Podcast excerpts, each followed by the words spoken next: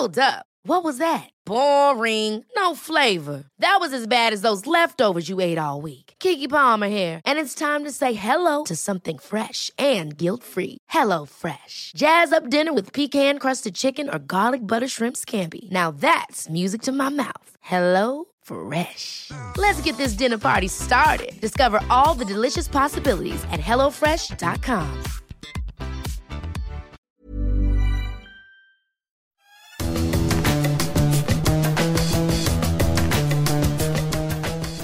Salut les fous du volant, c'est parti pour votre podcast consacré à la Formule 1 et évidemment on va revenir sur ce Grand Prix de Singapour, 17e épreuve de la saison, une nuit magique pour le vainqueur Sergio Perez. Nuit magique pour toi aussi Stéphane, t'es fan de Catherine Lara? Oui, je n'avais pas pensé à ça. Non, mais euh, ça nous a paru long, très long, C'est c'est clair. cette oui. histoire. hein. Une victoire Red Bull, certes, mais une éclipse pour Max Verstappen, septième à l'arrivée. On va revenir sur le week-end du euh, néerlandais, un petit peu euh, compliqué, et donc sur cette euh, victoire dans l'ombre, j'ai envie de dire, pour, pour Sergio Perez.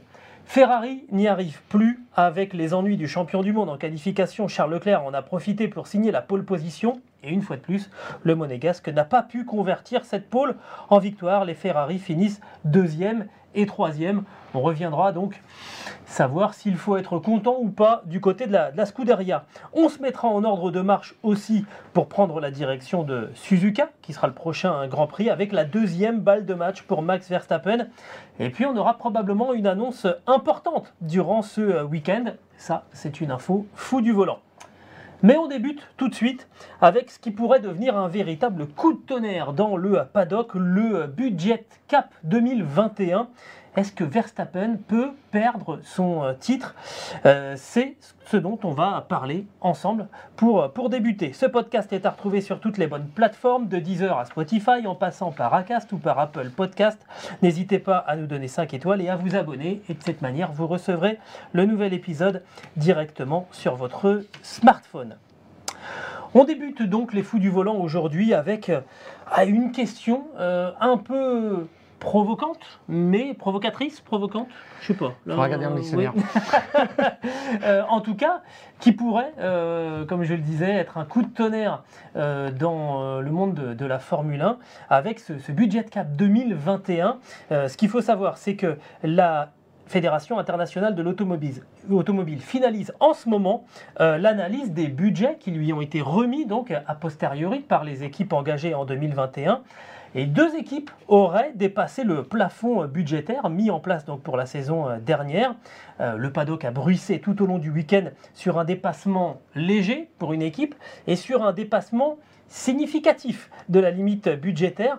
Et on parle de Red Bull, hein, le budget a été fixé à 145 millions de dollars. On parle donc pour un léger, ça serait 4 ou 5 millions de dollars de, de dépassement. Et pour ce qui concerne Red Bull, ça serait plutôt une dizaine de millions de, de dollars.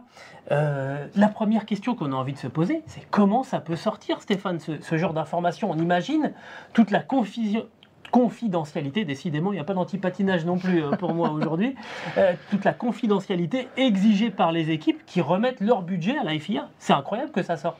Oui, alors tu sais, euh, il y a des questions comme ça qui ressortent sur le sportif, sur le technique, puisqu'on avait jusqu'à présent, avant 2021, deux règlements, un règlement technique et un règlement sportif, qui étaient autant d'armes pour des équipes, pour engager des procédures contre d'autres, pour les gêner, leur mettre des bâtons dans les roues. Et bien, en 2021, euh, la FIA a créé un règlement financier euh, consécutif euh, aux années Covid, euh, parce qu'il fallait sauver des écuries de la faillite, euh, réduire les- le train de vie globalement.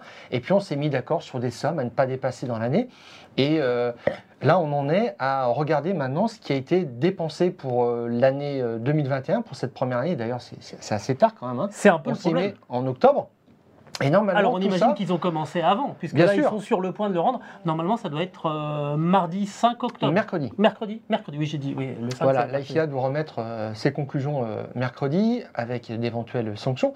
Mais l'information a déjà transpiré. Alors, du côté de Red Bull, on dit nous, on ne comprend pas. On est au courant de rien, on nous a communiqué aucun chiffre. Mais pourtant, ça circule dans le paddock. Et Toto Wolff a dit oui, bien sûr, tout le monde est au courant. Bon, tout le monde est au courant, mais comment? Eh bien, en fait, Helmut Marko, ce week-end, a parlé d'une taupe à la FIA qui aurait divulgué ces informations et qui euh, sera une personne qui a été euh, par le passé en connexion avec euh, Toto Wolf. Alors cette personne s'appelle Shena Anne Rao. Euh, Comme la chanteuse euh, Je ne ferai pas de commentaire. non, mais on continue. S'il te plaît. Après Catherine Lara. Et on va mettre au, condition, on va, on va Oui. mettre au conditionnel. quand non, même. mais bien entendu, ça, ce sont des informations, c'est quelque chose qui est avancé par Helmut Marko. Alors, cette personne, donc Sheila Ann Rao, a été directrice du département juridique à l'IFIA de mi-2016 à 2018. En 2019 jusqu'à euh, donc euh, mi-2022, elle a officié comme euh, au même poste de directrice du département juridique chez Mercedes et elle était devenue même la conseillère spéciale en juridique pour Toto Wolff, auprès de Toto Wolff. Et clairement, en Ce fait, qui explique cette suspicion. Voilà, elle a été nommée euh, le 1er juin. Euh, La FIA a fait euh, une annonce tout à fait, euh, je dirais, euh, solennelle. Ouais. Voilà, tout à fait. Euh, et euh, en l'annonçant comme euh, nouvelle secrétaire générale euh, de l'organisation, c'est-à-dire un très très haut poste dans le degré, euh, je dirais, de responsabilité et d'information euh, et de confidentialité auprès du président euh, Mohamed Ben Sulayem. Et là, il y, a, euh, il y a des voix qui ont commencé à s'élever très très vite. Mattia Oui. Binotto a dit qu'il y a un problème de, euh, euh, de confidentialité, de, euh, d'étanchéité, on va dire, entre euh, Mercedes et, la FIA, parce que cette personne est, très marquée Mercedes. Et euh, bah, j'espère simplement qu'elle va agir de façon, euh, transparente. Voilà. Euh, Otmar Zafnauer, qui euh, euh, est passé donc chez, euh, chez Alpine, lui a dit, moi je la connais, il n'y a pas de doute à avoir sur euh, son honnêteté. Son, son intégrité, oui, exact. sur son intégrité. Donc c'est cette personne-là quand même qui est visée euh, à répétition, et même par, par Christian Horner, et qui, qui l'accuse même dès le mois de juin d'avoir été à l'origine de la création de la directive technique FIA anti-marsouinage pour essayer d'aider à remettre un petit peu euh, Mercedes euh, dans le coup, techniquement. Et d'ailleurs, euh, quand même, cette directive aura des conséquences l'an prochain. Le plafond des, euh, le plancher des voitures va être relevé de 15 mm, ce qui est quand même énorme Oui, pour redonner du tonus aux, aux Mercedes face aux Ferrari et aux Red Bull, pour permettre à la voiture de se rapprocher de ces designs-là gagnants. Voilà. Donc euh, il y a un faisceau, je dirais, de, de, euh, de présomption là-dessus, mais il n'y a, rien de prouvé. Mm. Mais cette personne-là, il a répondu avec un, un- un certain humour en disant bah, euh, euh, non, euh, je- enfin, on dit que je suis devenu ou que je serais devenu la femme la plus puissante du paddock. Elle a pris ça avec une, une- une boutade, en précisant bien que dans ce milieu-là, on passe d'une institution à une autre, Oui. euh, du jour au lendemain, que c'est admis. Alors, il y Le a juste patron, le patron de la Formule 1, rappelle-moi, Stefano Domenicali. Stefano Il Domenicali, voilà, qui est un, un ancien de chez Ferrari, et c'est ce qu'elle a précisé, tout à fait, aussi. Ferrari. Voilà, exactement. Donc il y a, d'autres exemples comme ça. Bien Alors sûr. on sait que pour les techniciens, il y a des périodes de 6 mois, 1 an, Ce qu'on appelle ans, la clause de jardinage. Voilà, tout à fait. Pour euh, ne pas divulguer tout de suite des informations euh, qui étaient secrètes euh, d'une écurie à une autre. Par contre, pour les dirigeants, il n'y a rien et Mm. elle est au cœur de ce, de ce sujet-là. Et on dit donc que c'est elle qui aurait euh, euh, organisé les fuites. Alors, il n'y a aucune preuve. Oui. C'est Helmut Marko qui le, qui le dénonce, qui le, qui le dit à répétition. Euh, nous, on se gardera bien Oui, oui, oui. voilà, là, de, dire que c'est une indiscrétion qui a fait que Toto Wolff est au courant de, de ça. Mais en tous les cas, ça, ça fait beaucoup de, de remue-ménage parce que euh, Red Bull risque une grosse sanction. Alors.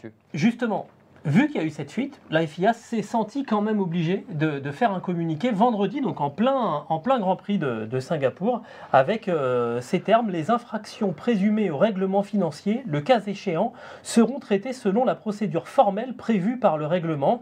La FIA note des spéculations et conjectures, autrement dit des rumeurs, hein, euh, importantes et non fondées en relation avec cette affaire et réitère que l'évaluation est en cours et que la procédure régulière sera suivie sans tenir compte euh, de toute discussion externe. Autrement dit, essayez pas de faire pression, on fait notre truc euh, et on cherche pas, euh, on cherche pas à savoir euh, dans l'intérêt de, de qui. Maintenant, alors, ok, s'il y a dépassement, quelles sont les sanctions possibles? Alors, il y a, y a cinq degrés de, de sanctions possibles. D'abord, la sanction, on- on- on retrancherait des, des points à, à Red Bull et aux pilotes avec un X et, un S, euh, point d'interrogation. Euh, on peut aussi exclure l'équipe et les pilotes du, euh, championnat. Donc là, on parle de, de 2021. Vous, vous entendez bien, ça veut dire qu'éventuellement, le titre de Max Verstappen pourrait, pourrait sauter dans cette histoire. On parle aussi d'une suspension pour une ou plusieurs épreuves, mais là, on ne va pas les suspendre là pour les prochaines épreuves, donc ça serait éventuellement en 2023. limitation euh, de la recherche et du développement pour l'équipe incriminée, donc là c'est pareil, ça serait forcément à partir de 2023, et réduction du plafond budgétaire, du plafond budgétaire de, l'équipe, pareil pour, pour 2023. Tout ça c'est quand même assez compliqué de se dire que on va avoir le compte rendu là au mois d'octobre, sachant que bah, ça fait 11 mois que, que l'exercice 2021 s'est terminé. C'est beaucoup trop tard, Stéphane. C'est sans doute de là euh, c'est là où il y a un problème. Je ne pense pas qu'il y ait un, encours sur le championnat 2021. Euh, le Grand Prix, euh, le, résultat du Grand Prix d'Abu Dhabi avait été entériné malgré une défaillance grave à la direction de la FIA qui avait gâché ce, final. Et, et à partir du moment où les résultats sont proclamés, que le championnat du monde reçoit son prix à la FIA, c'est terminé. Euh, on, passe à autre chose. Ça veut dire aussi, ça veut dire qu'une équipe peut dépasser et finalement ah bah non mais ça a été officialisé. La sanction arrive après. Euh, McLaren qui a fait son affaire d'espionnage en 2007 euh, a été rayé du, classement du championnat du monde en 2008. Donc la, sanction arrive après. moi je trouve que ça serait pas très logique, je dirais, de, faire une sanction rétroactive, parce que là, il faut réécrire tous les livres d'histoire, ça n'a pas tellement de sens. Maintenant, euh, quelle est l'infraction, enfin, quelle est la sanction la plus appropriée? C'est vraiment la, question. Mais je dirais que si c'est euh, une amende, ça va, ça va leur glisser dessus chez, chez, Red Bull. Donc, euh, il faut les frapper. En termes de, capacité opérationnelle, de gens sur place, ou bien en termes de moyens de développement pour la voiture, c'est là ce qui va vraiment faire le, contrepoids par rapport au, trop plein de dépenses qu'ils ont faites, parce que c'est ça, plus de dépenses, ça veut dire plus de développement. C'est ça. Pour, ils ont tenu un un niveau de, développement infernal par rapport à Mercedes l'année dernière.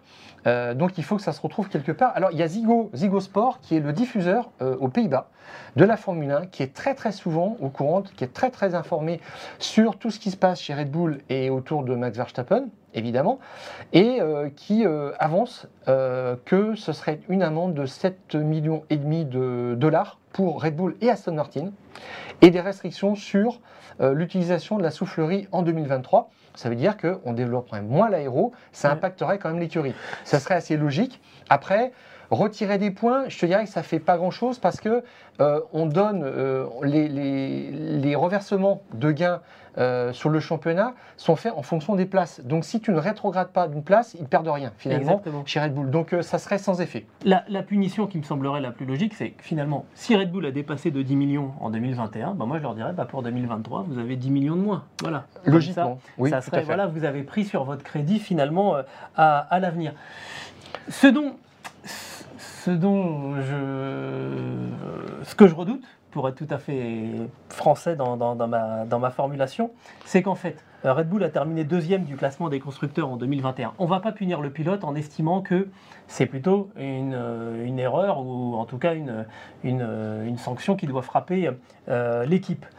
Et Red Bull a terminé avec 260 points d'avance sur Ferrari qui était troisième. Ils vont mettre 259 points Bien sûr, de pénalité. 259 points et demi à Red Bull, ce qui veut dire que ça va strictement rien changer au, classement final euh, du classement des, des, constructeurs. Et comme ça, on pourra dire du côté de la FIA, vous avez vu, on a sanctionné, mais ça ne changera absolument rien.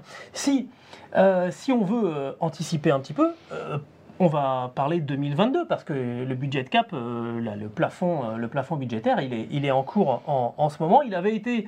Alors, tu avais fait un sujet là-dessus au mois de juillet, Stéphane, sur eurosport.fr. Euh, on avait rajouté un petit peu d'argent parce que ce budget cap qui était de 145 millions de dollars l'année dernière est passé à 140 millions pour 2022 et qu'il était censé baisser encore de 5 millions pour, pour 2023. Il, a, il avait été un petit peu augmenté parce qu'il y avait eu, il y a, en ce moment, vous l'entendez bien, des problèmes d'inflation. Donc mm. on, avait, on avait fait un petit peu plus de 3% en, en plus. 3,5 plus. 1 million 200 000 dollars par Grand Prix supplémentaire parce que la base c'était 21 Grand Prix, donc c'est 22. Donc la, la somme corrigée c'est 145,5. Ce qui est plus que l'année dernière. Pour quelque chose qui doit décroître. bon, c'est fabuleux. Il y, a, eu l'inflation hein, qui est arrivée en, cours de route, donc on peut, le, on peut, le, comprendre. Honnêtement, c'est une usine à gaz, cette histoire. Comment veux-tu que la FIA puisse avoir les comptes précis euh, des équipes comme, enfin, d'un groupe industriel comme Mercedes, euh, de Red Bull, euh, de, voilà, de Ferrari. C'est, c'est- je Ah ne bah, Ferrari vois pas comment on peut qui fait espérer. travailler des gens pour As en plus dans, dans ses locaux, enfin à Connex on va dire, mais ch- chacun essaie de trouver un petit peu des passerelles pour contourner ce règlement sportif, technique, on l'a dit, donc financier, pourquoi pas. Moi ce que, ce que je trouve bien quand même, c'est que dans l'esprit, il est quand même respecté. Euh, tout le monde a réduit la voilure et c'était ça le plus important.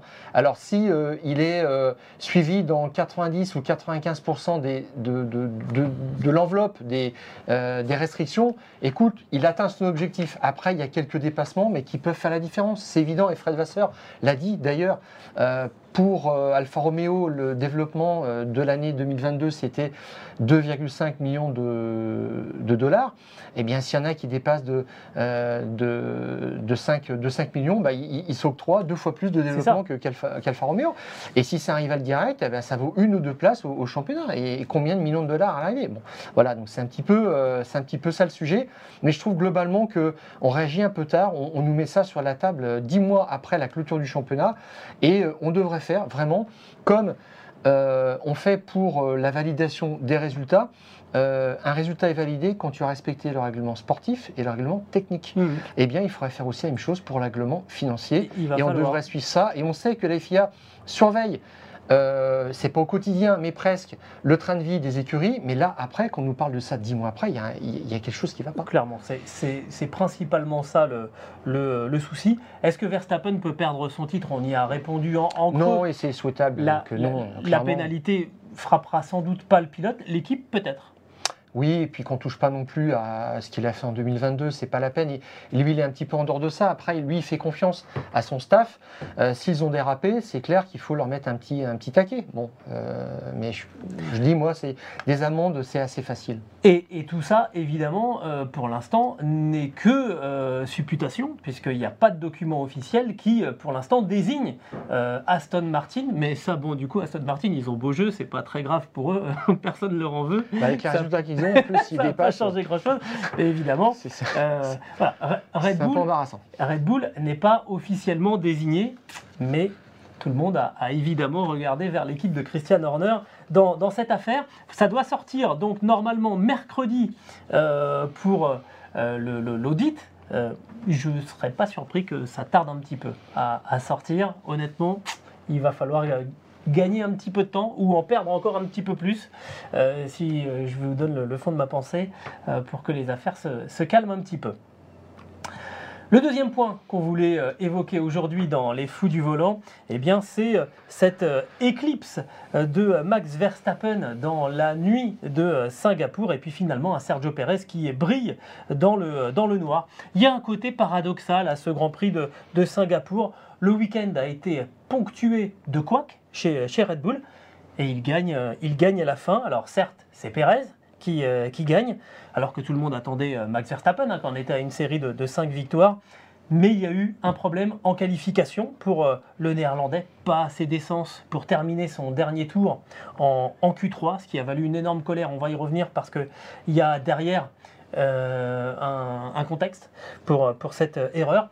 Euh, parmi les infos qu'on a eues, on a été obligé de changer de moteur pour Sergio Pérez dans la nuit de, euh, vendredi, samedi à, dimanche. On est resté manifestement dans le quota de moteur euh, autorisé, mais il y a eu on, a, inversé le, moteur. Et puis ensuite, il y a le Grand Prix, un départ prudent de Max Verstappen qui partait 8 qui a perdu 4 places dans, le, premier tour. La faute en essayant de dépasser Lando Norris qui l'oblige à s'arrêter une nouvelle fois parce qu'il a endommagé ses pneumatiques en faisant un plat énorme. À l'arrivée, une septième place.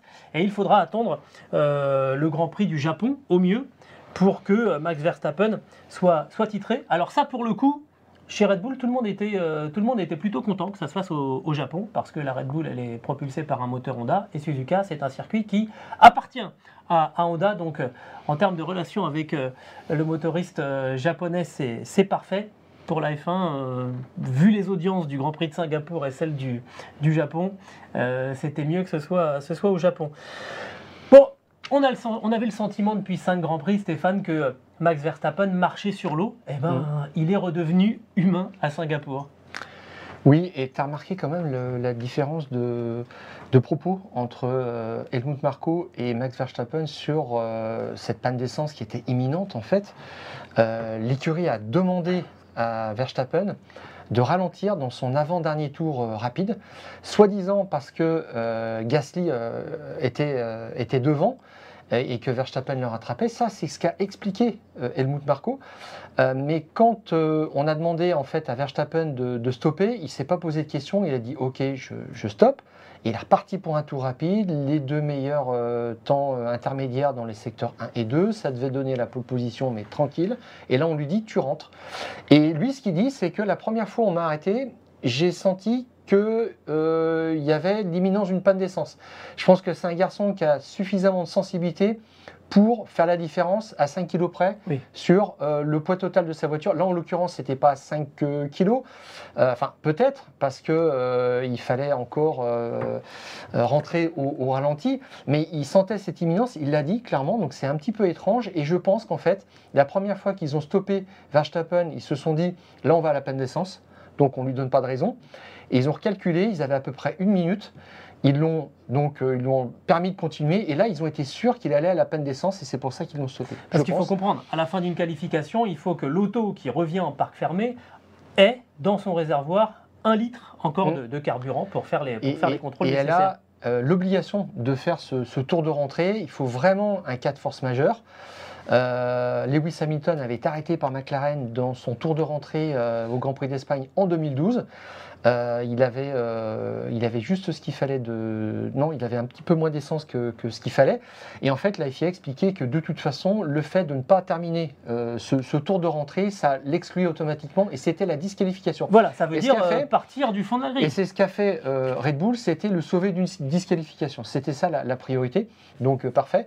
En- au départ, tu l'as dit, alors là, moi je me suis dit, ça y est, c'est la première fois que ça arrive cette année. Il a perdu des places dans le premier tour. Ouais. Quatre places, alors que c'était l'homme qui ne perdait pas, qui ne cède à rien dans le premier tour. C'était juste incroyable. Et là, il a cédé tout de suite. Euh, il a, il a le, le championnat en tête, hein, très clairement, et il n'a pas joué les gros durs. Là maintenant, c'est fini. Le, Hmm. le Verstappen de l'ancienne vie. Là maintenant, il est prudent, il veut survivre euh, à, à ce premier tour. Euh, et puis après, c'est passé par des remontées. Bon, Tsunoda Gasly, c'était une formalité. Oui. Et puis après, il a buté quand même sur Alonso, qui casse son moteur. Voilà. Ouais. Et puis après, sur Norris. Alors, euh, tu vois, c'est étonnant ce que tu dis parce que peut-être que le Verstappen de l'ancien monde, euh, le, le cogneur, Le, Euh, pilote, à- le pilote qui pilote à la dure. voilà, euh, Comme il, serait passé, dire. Il serait passé dans ce premier tour. Mais maintenant, eh ben, les autres, ils savent que Verstappen, il est prudent Mm. quand il se retrouve au milieu du peloton euh, et qu'il doit partir. Donc, euh, ça passe il, a, plus. il a des Verstappen autour de lui Oui, c'est ça. Bah qui disent, mais c'est toi qui as tout à perdre. Et- Voilà. Et, comme on sait que maintenant, ben, euh, il a une voiture pour remonter, euh, donc il s'efface dans, dans le, dans, le premier tour. C'est, il y a peut-être aussi un lien de cause à effet dans ce, dans ce sens-là. Alors bon, par contre, euh, son, son verdict, c'est euh, j'ai pris zéro plaisir oui, dans cette remontée. euh, nous aussi, Max. T'as entendu d'ailleurs les, les propos de Stefano Domenicali à ce sujet? Ah non, ça j'ai pas noté. C'est normal, il n'a pas parlé, il n'a rien dit. Ah bah, Sur cette remontée fantastique, non, cette remontée laborieuse de Max Verstappen, parce que Stefano Domenicali nous expliquait il y a une quinzaine de jours qu'il fallait absolument mettre les grilles inversées oui. Euh, euh, au programme l'année prochaine pour permettre des remontées, parce Bah, que ça fonctionnait très très que bien. là, si tu nous mets, Et une, là- grille, si tu nous mets une grille inversée bien à. Singapour, c'est Voilà, horrible. tout à fait, c'est quand même loin d'être la première fois que les courses sont ennuyeuses à Ouais, Singapour. tout à fait. Oui, mais là en l'occurrence, euh, l'homme qui remonte plus vite que son ombre, bah, il n'a il a pas fait grand-chose. Il a même fini par commettre une grosse erreur. Alors tu l'as dit, il marchait sur l'eau cette année, Mm. à tel point qu'en Hongrie, il avait quand même gagné en remontant Et en faisant, et en un tête à queue à un 360. Là, c'est pas du tout passé. Mais moi, franchement, Verstappen, je préfère quand il roule devant que quand il est derrière. Et puis avec les Hamilton, etc., qui sont bloqués par des Sainz, des Alonso, des Norris qui font le job. Mais ça donne aucun spectacle. C'est pour ça que euh, le principe des grilles inversées est très mauvais. On l'a vu là, sur cet exemple-là. Et puis, euh, je pose la question aussi du principe euh, du combo course de nuit et euh, risque de course sous la pluie. Parce que qu'est-ce qui s'est passé? Les pilotes l'ont expliqué. Ça n'a jamais Bah, de nuit, ça ne sèche pas. Donc, en fait, on attend très très tard de passer au pneu slick. Tout le monde le fait à peu près en même temps. On a euh, un plan de course unique, c'est-à-dire un arrêt. Tout le monde fait la même chose au même moment et il ne se passe rien. Alors que sur une piste où tu as envie de prendre des risques, tu as envie de remonter, bah, tu peux peut-être passer à deux arrêts, même si là, quand même, c'est assez Ah bah, euh, sur- sur le papier- difficile à envisager. Sur le papier, piste séchante, Voilà. c'est- c'est un grand Mais- prix formidable. Ça interdit toute variation de stratégie et Verstappen avait dit on va peut-être essayer de faire quelque chose, un peu voir s'il y a sur la stratégie, il ne s'est rien passé. Donc c'est là où on a atteint aussi la limite de ce principe course de nuit euh, à Singapour. En tous les cas, on n'a rien vu, on s'est ennuyé. Euh, durée ressentie de la course, 8 heures à peu près, en on s'est arrêté à deux heures quand même. À un moment, on a eu pitié des pilotes qui ont beaucoup souffert. hein. Euh, on a vu les images après course euh, et même dans, dans- les coulisses, il y avait eu beaucoup de pilotes qui ont été obligés de s'asseoir, de vraiment reprendre leur, leur souffle. On m'a confié avoir même été assez impressionné par des Kevin Magnussen, des Pierre Gasly, pourtant deux athlètes. hein. Vous amusez pas un jour à défier un pilote de Formule 1 en disant viens on va courir, hein. ils vous font un marathon euh, tranquille. Là ils étaient vraiment triathlon, détruits par ouais. ce Grand Prix qui a vraiment été très très dur. Leclerc aussi à l'arrivée, Perez. Oui, euh, bien- Bon, bien- les bien mêmes touché. images à peu près qu'à Oui. Miami quand même. Ouais. Ouais, Mais il faut représenter ce que c'est, puis deux heures en plus quand même. Oui, C'est- oui, ça, clairement, très très long. Bon, pendant ce temps-là, c'est Sergio Pérez qui a gagné. Et alors là, il y a quand même une injustice parce qu'on n'en parle presque pas de cette victoire de, de Sergio Pérez.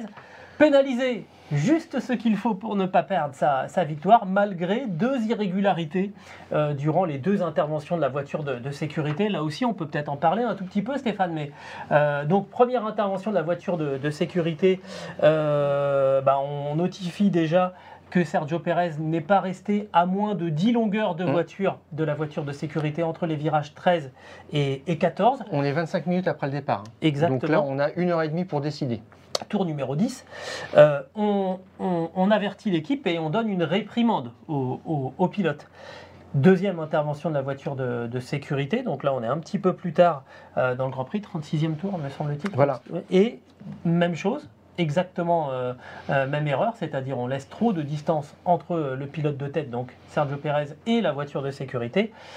On est plus d'une heure après la première infraction. Voilà. Et Euh, là, on, dit, 1h28 eh ben, exactement on après statuera après l'arrivée. Fantastique. Voilà, donc le Grand Prix se, se termine avec un forcing de, de Charles Leclerc pour essayer de passer devant Sergio Pérez. Il n'y parviendra pas. Et Ah. au final, euh, c'est quoi? C'est à 1h30 du matin?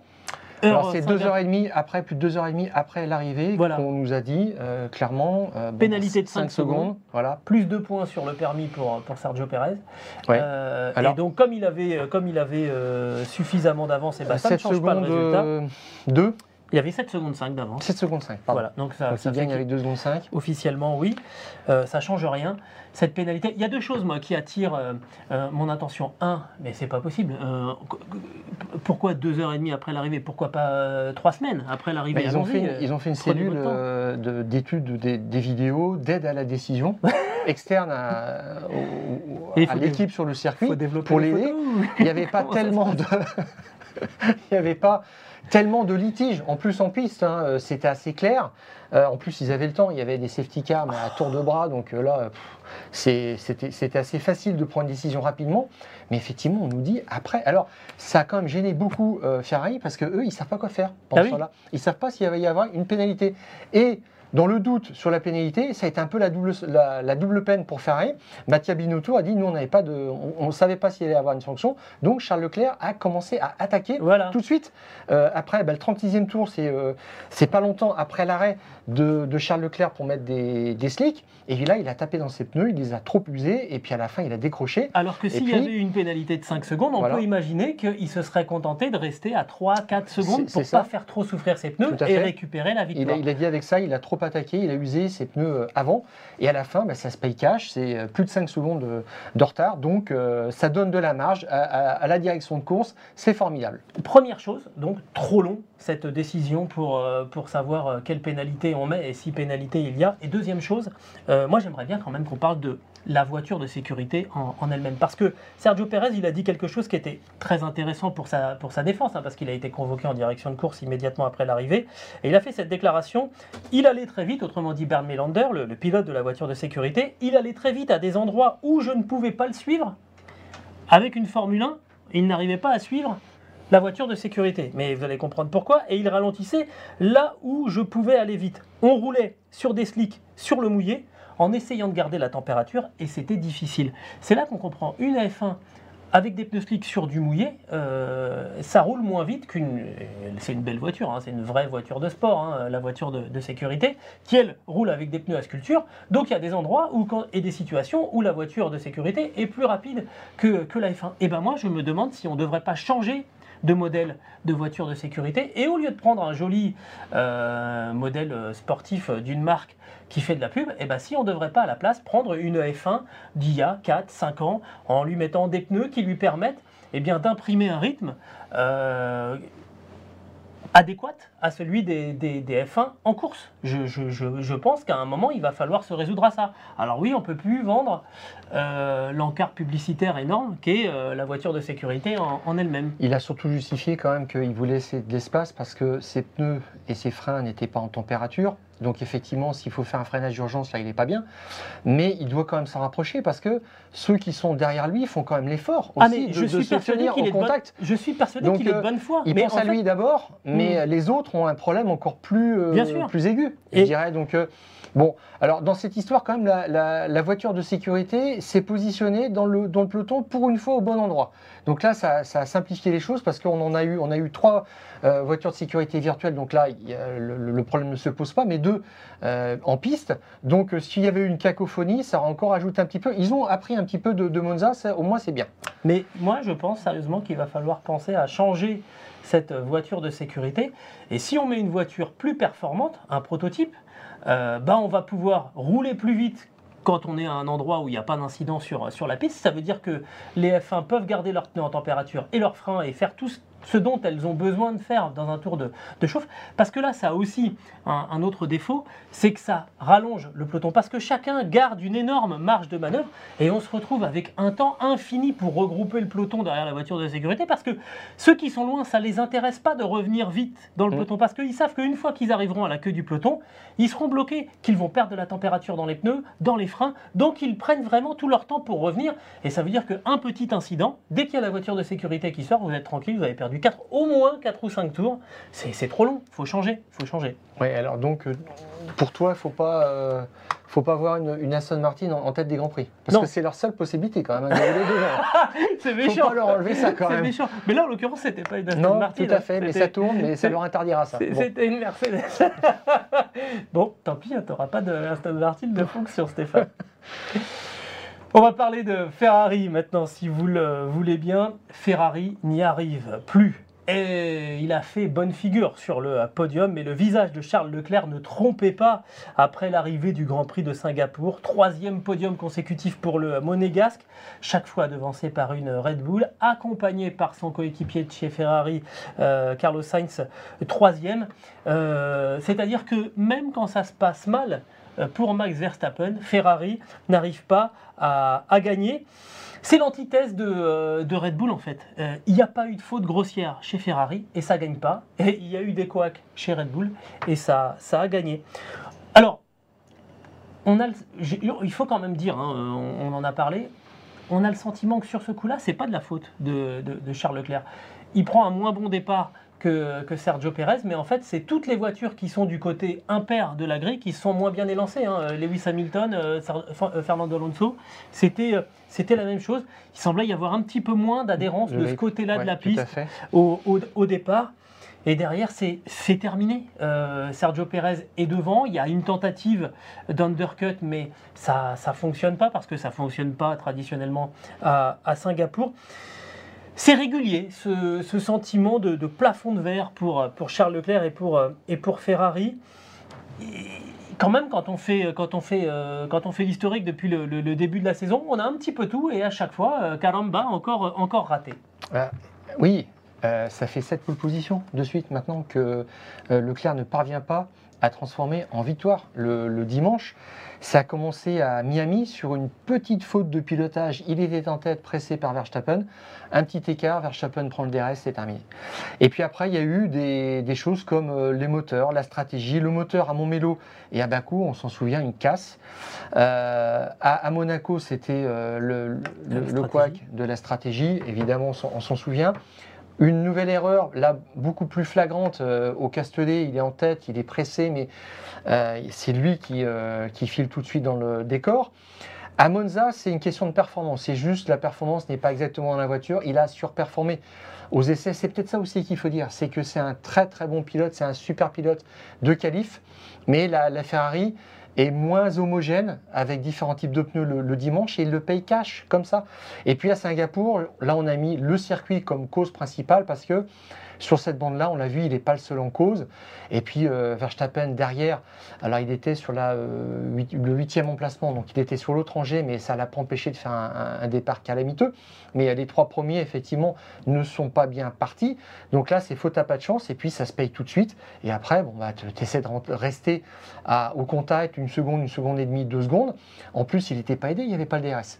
Donc il aurait pu rester un petit peu au contact, donc tu uses un peu plus tes pneus. Enfin, tout ça, c'est un cercle vicieux et tu t'en sors pas, tout simplement. Donc euh, euh, Binotto n'était quand même pas très content. hein. Il a clairement dit que c'était un mauvais départ de, la part de Charles Leclerc. Il faudra euh, avoir la, la précision sur qu'est-ce qui euh, a mal fonctionné, ce qu'il aurait pu faire différemment. Euh, Mattia Binotto a dit qu'il avait eu un très très bon temps de, de réaction Oui. parce que maintenant on les mesure. Donc euh, je sais pas, c'est peut-être dans la, dans la voiture tout simplement que ça On s'est l'a vu, passé. on l'a vu le temps de réaction, hein, on l'a vu sur la réalisation télévisée, c'était je crois un centième près le même que le même Ouais, que Sergio voilà, à C'est plutôt dans la dans le dans la, la recherche de motricité et que clairement Perez a fait du super boulot et que euh, Charles Leclerc moins bon. Le fait que derrière lui, Lewis Hamilton et Fernando Alonso euh, aient la même difficulté, on se dit que peut-être à cet endroit de la grille, il y en avait un, petit peu moins d'adhérence euh, dans, dans cette file-là que, que, que dans l'autre. Euh, ça veut dire que Sergio Perez revient à deux points de, de Charles Leclerc au, Mm. au classement des, des constructeurs. Est-ce Des que, pilotes oui, pardon. Est-ce que ça peut jouer ça euh, sur la fin de saison où un pilote comme Charles Leclerc, il s'en moque de terminer deuxième ou troisième du, du championnat? Je me pose un petit peu la question. S'il ne termine pas deuxième, quand même, ça passe pour un échec. Euh, clairement, il a fait euh, 9 pole positions jusqu'à présent. Il, est- il a une vitesse pure, reconnue. Euh, simplement, euh, le dimanche, ça marche moins bien. Et, et- et Perez a quand même fait du yo-yo ces derniers temps. Euh, moi, j'hallucine de voir Perez à deux points de, de Charles Leclerc, quand même, à, à ce stade de la saison, après 17 Grands Prix sur, sur 22. Euh, ce qui m'embête un petit peu plus, alors Ferrari a fait un- une bonne affaire au championnat constructeur. Apparemment, la deuxième place, sauf cataclysme, c'est dans la poche. Ils ont 66 points d'avance sur Mercedes. Euh, Oui, c'est ce qui est donc, euh, paradoxal. Là-dessus, il n'y a, il y a pas- a de problème, mais je dirais que c'est ce discours qui m'a un petit peu agacé quand même pendant 2-3 jours. On est content euh, d'être là, on est deuxième. Bon, alors, deuxième, Gilles, je vais finir par croire, deuxième, c'est un métier. hein. Parce que si tu finis premier, tu. Enfin. Voilà, tu, tu- ça veut dire que tu t'es loupé. Mais là, en fait, c'est une situation intermédiaire et c'est illustré par Sainz qui dit Moi, j'étais troisième. Il y avait 10 secondes d'écart devant moi, 10 secondes derrière. J'ai euh, j'ai ramené la voiture euh, à la maison. C'est tout. Moi, je trouve que là, c'est. euh, T'as une Ferrari dans les mains, garçon. faut y aller, quoi. C'est tout. faut prendre des risques. Mais il avait peur de taper. Mais non. D'ailleurs, je me permets de souligner l'écart de performance entre les, deux Ferrari. hein. On a évoqué par moment quand même une certaine contestation du statut de pilote numéro 1 de Ah bah, Charles Leclerc par, oui. par Carlos Sainz. Là, il n'y avait pas photo entre les deux Ferrari. Il y a eu pourtant euh, intervention de la voiture de sécurité et à chaque fois, Pérez et euh, Leclerc repartaient. Pour moi, Leclerc était intrinsèquement beaucoup plus rapide que, Sergio Pérez. hein. Euh, et à chaque fois, les deux repartaient et Carlos Sainz n'a- jamais réussi à, à- suivre. Troisième pour l'Espagnol, c'est honnêtement de très très loin le meilleur résultat qu'il pouvait espérer. Et donc c'est vrai que c'est paradoxal parce que avec les ennuis de Lewis Hamilton et de George Russell, Ferrari a fait une bonne opération. Ils sont arrivés avec 35 points d'avance sur, euh, sur Mercedes. On l'a évoqué la semaine dernière dans les fous du volant. Est-ce que Ferrari allait conserver cette deuxième place au classement des, des, euh, des constructeurs? On, on a même évoqué le fait que ça allait être bien compliqué. Bah là, on est passé de 35 à 66 points, quasiment doublé. Oui, mais on s'en contente, je te dis, Gilles. C'est Oui. ça mon, mon problème, moi. Et l'explication qu'on fournit, et que tout le monde, hein, c'est un élément de langage, hein, euh, à la Ferrari depuis quelques semaines, c'est quand on se compare par rapport à 2021, euh, on est en progrès. Ah bah génial, super. Euh, là, il devrait plutôt dire, comparons le Grand Prix numéro 17 au Grand Prix numéro 1, et force est de constater qu'on a régressé. Mm. C'est ça. Donc, euh, ils avaient une belle marge. euh, en début de saison, ils l'ont complètement consommé. la- les courbes de, de performance se sont croisées, hein, mais c'est pas de ça dont on parle. On parle vraiment qu'on est content d'avoir fait des, des progrès par rapport à 2021, qui a, été une année quand même assez moyenne, on va dire, et on n'en veut pas plus. Maintenant, on se projette sur 2023. C'est, on y va, mais pas à pas. on n'est pas, on, manque d'agressivité. Est-ce que, alors oui, je, je, comprends ce que, ce que tu nous dis. Est-ce qu'on n'est pas passé d'un extrême à l'autre du côté de la, la Scuderia, où pendant des décennies, on avait le droit à des, à des crises, mais vraiment magnifiques, avec des rebondissements. C'était presque du vaudeville hein, au, sein de la, Scuderia. Et puis là, finalement, effectivement, comme tu le dis, on le sent, une communication qui est très maîtrisée avec des éléments de langage. On voit d'une semaine sur l'autre euh, les mêmes mots revenir dans, dans les bouches des, des, responsables. J'ai le sentiment là qu'on est vraiment passé d'une Scuderia qui était typiquement euh, italienne. Hein. Vous m'excuserez du cliché, je m'appelle Della Posta, donc j'ai peut-être le droit de me, le permettre aussi. Tu sais, voilà la. non, mais c'était une écurie qui était sous influence très longtemps. Voilà. On va dire. voilà. Et puis bah là, de la presse, des médias qui réagissent un petit peu. Là, ils ont cessé de réagir, mais on se contente un petit peu de ce qu'on a et puis euh, on va essayer de faire un pas supplémentaire euh, l'année prochaine. Mais euh, je crois que c'est Mattia Binotto qui a dit à un moment il faut, là maintenant, on va, on va essayer de gagner tous les grands prix qui restent. Alors il en restait 7 ou 8. Bon, ils n'en ont gagné aucun. Mais c'est ça qui est très étonnant, c'est que on sent que la communication est vraiment très cadrée, qu'on y réfléchit, qu'on essaye euh, vraiment, tu vois, de la compartimenter, de la contenir. Et puis de temps en temps, il y a des fulgurances qui sortent comme ça. On va essayer de gagner tous les autres grands prix. Mais enfin, excusez-moi, mais vous avez vu les performances euh, de, la Red Bull pilotée par Max Verstappen en ce moment? Enfin, c'est c'est une incongruité de dire ce, genre de choses.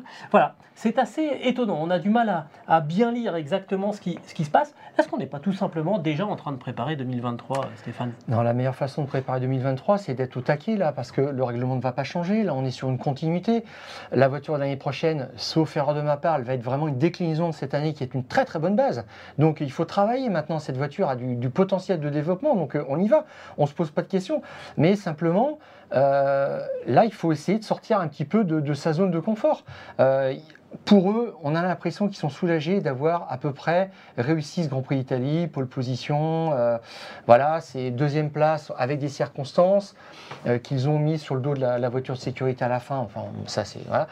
Et, puis maintenant, on essaie de d'en gagner une d'ici à la fin de la saison. Voilà, puis ils seront contents. Mais est-ce que cette victoire-là arrivera Ça, je ne sais pas. Et puis tu noteras, Gilles, quand même qu'il y a eu deux, euh, deux arrêts au stand absolument calamiteux de la part de la Scuderia Ferrari, qui a fait, je crois, les, les 11e et 17 ou 13e ou 17e temps euh, dans, dans, la pit lane, on a des choses qui sont absolument extravagantes et, euh, et, on reste sur cette base-là. quoi. Donc, euh, bon, tu as vu, Charles Leclerc a même failli renverser son, le, préposé là, qui était devant, on l'a vite, 20, 20 cm plus loin, il le mettait sur le capot. Donc, bon, après, on n'est pas à la place de Charles Leclerc, on n'arrive pas à fond dans la pit lane, sur une piste mouillée, je comprends bien. Mais bon, ça a failli arriver à Charles Leclerc. Donc, on, se dit une chose, quand les, pneus ne fonctionnent pas, c'est ah, on a un problème et tout le reste était bon, mais à chaque fois on change de problème, si tu veux, tu vois. Et, on tourne et puis on s'en sort pas. Là, on, nous a dit, euh, la voiture était bien à Singapour sur le sec, elle était bien sur le mouillé aussi, dans différentes conditions, très bien, mais on capitalise pas, quoi. On n'arrive pas à transformer l'essai. Ouais, c'est ça. On n'arrive pas à, fait, à, mettre tous les éléments ensemble sur une course pour, euh, pour gagner, et c'est ce qui fait que même quand Max Verstappen passe au travers, eh bien Ferrari ne, ne gagne pas et ça commence à faire un petit moment maintenant. La dernière victoire de, Ferrari, euh, Stéphane, je ah bah regarde. C'est l'Autriche, je pense. Oui, c'est ça. Euh, oui, l'Autriche, c'est ça. Bah, ça fait quand même déjà 2, 4, 6 Grands Prix euh, que, Ferrari reste aux abonnés absents. Alors, il y avait eu 5 victoires de Max Verstappen. On disait, ça y est, il est parti, il a décollé. Oui, mais là, Max, Verstappen, il était un jour sans. Il n'y en a pas beaucoup en ce moment. Et c'est Sergio Perez qui s'impose. Il se retrouve à peu près dans la même euh, situation que Lewis Hamilton qui essaie d'en arracher une d'ici à la fin de la saison pour pas terminer, je dirais, bredouille. avec bredouille. Et puis, on se, dit qu'ils bah, ne vont pas y arriver. Alors, tu vois, j'ai retrouvé les, les, arrêts au stand. Sainz 3 secondes 57. Comment est-ce que c'est possible? Et Leclerc 5,31. Donc avec ça, tu ne fais rien, quoi. Euh, bon, donc. Euh, ouais, bref, la Ferrari n'y arrive plus. Ben, on leur souhaite euh, de rectifier le tir du côté de, de Suzuka. Justement, on va en parler de Suzuka puisque ça sera le, prochain arrêt. Ça enchaîne, hein, c'est là, dès vendredi, le Grand Prix du, du Japon, avec ben, une deuxième balle de match pour Max Verstappen qui pouvait être titré à Singapour. Ça ne s'est pas réalisé, mais contrairement au Grand Prix du week-end dernier. Cette fois, le champion du monde aura son destin entre ses mains parce que quoi qu'il arrivait à Singapour, même s'il s'imposait, il fallait qu'il y ait des circonstances pour Charles Leclerc et Sergio Pérez. Euh, là, en revanche, ça dépend vraiment de, Max Verstappen. Stéphane, on passe rapidement euh, les cas de figure les plus, les plus simples. Oui, alors je précise une petite chose. Suzuka, quand même, c'est l'un des cinq plus beau circuit de la Formule 1, c'est ce que j'appelle euh, le Big Five avec Monaco, Silverstone, Spa, Monza et donc Suzuka. On revient sur un circuit de seigneur. Le circuit faiseur de roi, 12 champions du monde ont été euh, titrés à Suzuka, c'est un record. Et je trouve que ça serait vraiment extraordinaire que Max Verstappen aille chercher son deuxième titre sur ce circuit euh, fabuleux, vraiment techniquement, qui est une partie de pilotage extraordinaire. Euh, la dernière victoire quand même de Red Bull, c'est 2011, euh, donc là il va avoir fort à faire. Mais tu l'as dit, il a son destin en main parce que s'il gagne avec le meilleur tour en course, c'est dans la poche. Voilà. Tout simplement. Il n'y a pas à chercher à savoir où sont les autres. Voilà. Et au soir de Suzuka, on gardera une chose, euh, est-ce qu'il a, il devra avoir 112 points d'avance sur son plus proche poursuivant. Et actuellement, il en a 104 sur Charles Leclerc et 106 sur euh, Sergio Pérez, ça veut dire qu'il doit prendre 8 points, qu'il doit marquer 8 points de plus euh, que euh, Charles Leclerc et 6 points de plus que Checo Pérez. Donc c'est tout à fait possible. Alors il y a une petite obligation, s'il n'arrive pas à gagner avec le meilleur tour en course et qu'on commence à regarder un petit peu, on sort la calculette, c'est qu'il faudra, quoi qu'il arrive, qu'il termine au, au, pire sixième, parce que c'est ce qui lui permettra de marquer les 6 points indispensables pour essayer de les prendre à Leclerc. Et on a différents cas de figure. Euh, sur euh, l'hypothèse euh, Verstappen vainqueur ou deuxième jusqu'à sixième avec le meilleur tour en course. Il y a d'autres cas de figure avec Charles Leclerc qui effectue le meilleur tour en course et avec Checo Pérez aussi. Mais je dirais que là maintenant, ça commence à être intéressant. Oui, c'était il y avait une très très faible probabilité à Singapour. Là, je pense que ça sera pour Suzuka. En tout cas, évidemment, pour Honda, euh, ça serait un vrai bonus hein, que le couronnement de Max Verstappen intervienne à, Suzuka. Euh, on l'a dit, on le répète, Suzuka, c'est un circuit qui appartient à Honda. Donc vous imaginez un peu le, plaisir qu'auraient les, patrons de chez Honda euh, d'avoir leur, leur, pilote titré à la maison. Il y aura. D'ailleurs, Helmut Marko euh, a fait le, est parti pour Suzuka assez vite après, euh, après Singapour parce qu'il doit euh, discuter avec les, la marque Honda qui veut revenir comme partenaire de l'écurie d'une façon ou d'une autre et Helmut Marco est assez sensible à ça. Alors ce qui est un petit peu bizarre, moi j'arrive pas trop, à comprendre parce que on pensait qu'ils allaient signer avec Porsche, voilà, ça s'est pas fait. Et puis, euh, chez Red Bull, on dit nous, on veut, on, est indépendant, on fait notre moteur. Tu as oublié une étape. Oui, c'est ce que j'allais dire. Voilà. Tout à fait. et, déjà, maintenant, on crée, on crée, on, nous dit que euh, ce moteur, enfin, Honda reviendra dans la partie, mais pas comme sponsor de toute façon, donc euh, comme partenaire technique, mais tout serait fait en Angleterre. Donc là, j'ai du mal à suivre, vraiment. Mais en tous les cas, c'est dans les tuyaux. Ils veulent renouer avec Honda, ce qui serait quand même assez, assez sympa. Euh, mais ou alors peut-être que Honda pourrait prendre aussi des parts ou acheter euh, AlphaTauri, enfin j'en sais rien, mais il y, a, quelque chose qui se, qui se trame, qui est assez important, euh, dont on aura les détails après. Mais en tous les cas, Red Bull peut être sacré effectivement à, à, Suzuka. alors, dernière victoire, c'est Vettel en 2013.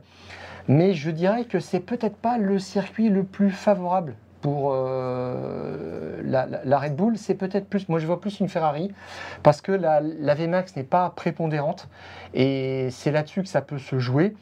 Et quant à Mercedes, il est identifié comme euh, un circuit aussi euh, favorable, pour les mêmes raisons.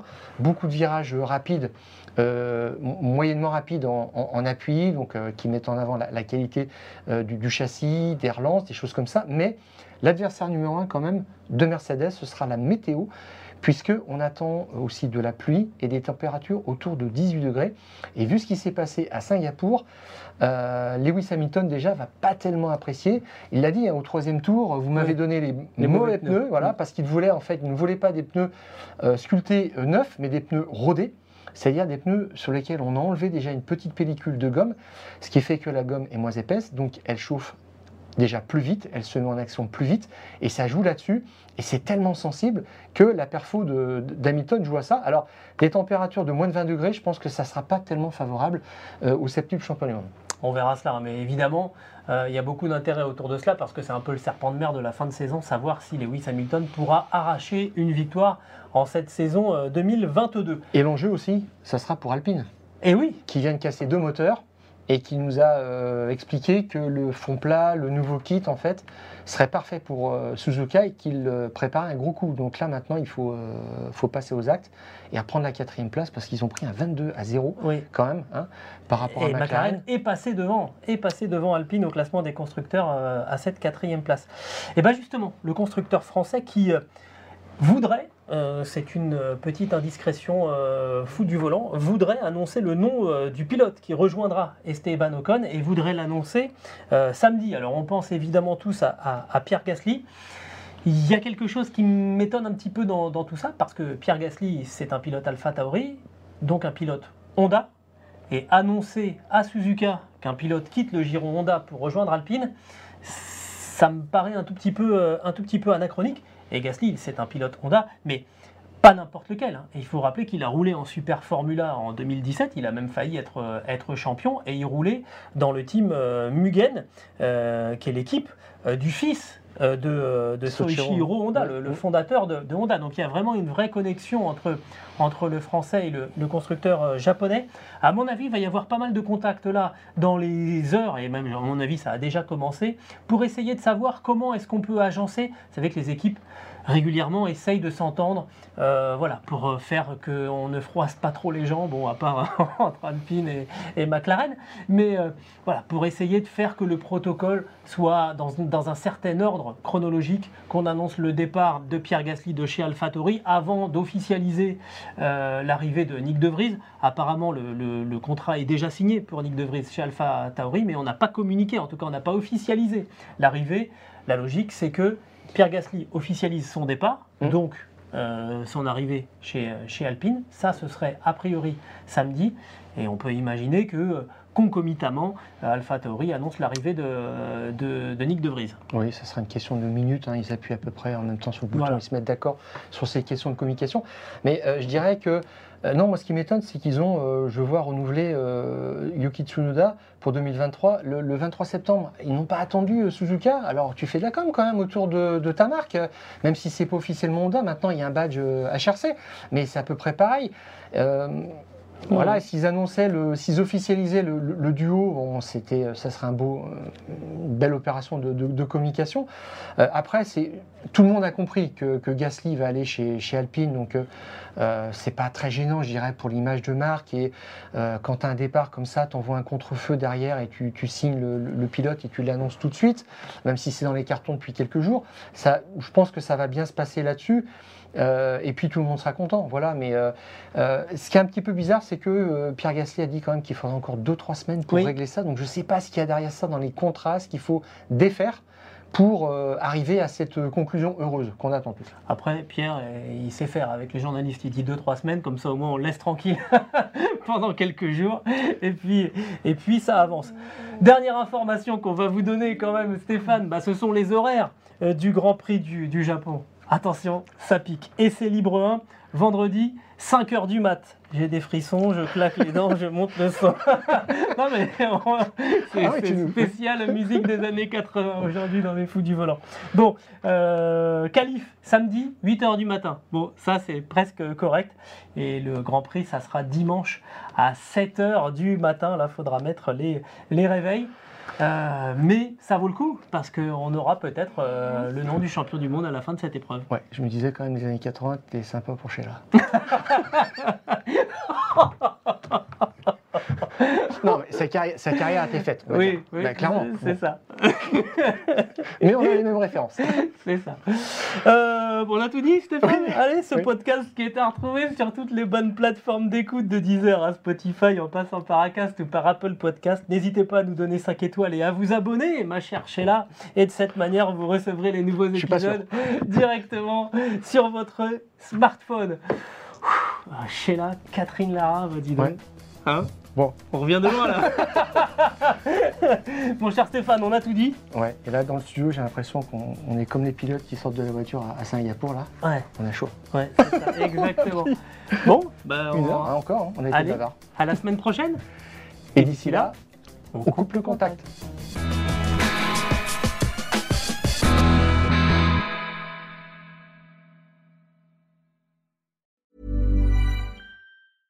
Ever catch yourself eating the same flavorless dinner three days in a row? Dreaming of something better? Well, HelloFresh is your guilt-free dream come true, baby. It's me, Kiki Palmer. Let's wake up those taste buds with hot, juicy pecan-crusted chicken or garlic butter shrimp scampi. Mm. Hello Fresh. Stop dreaming of all the delicious possibilities and dig in at HelloFresh.com. Let's get this dinner party started.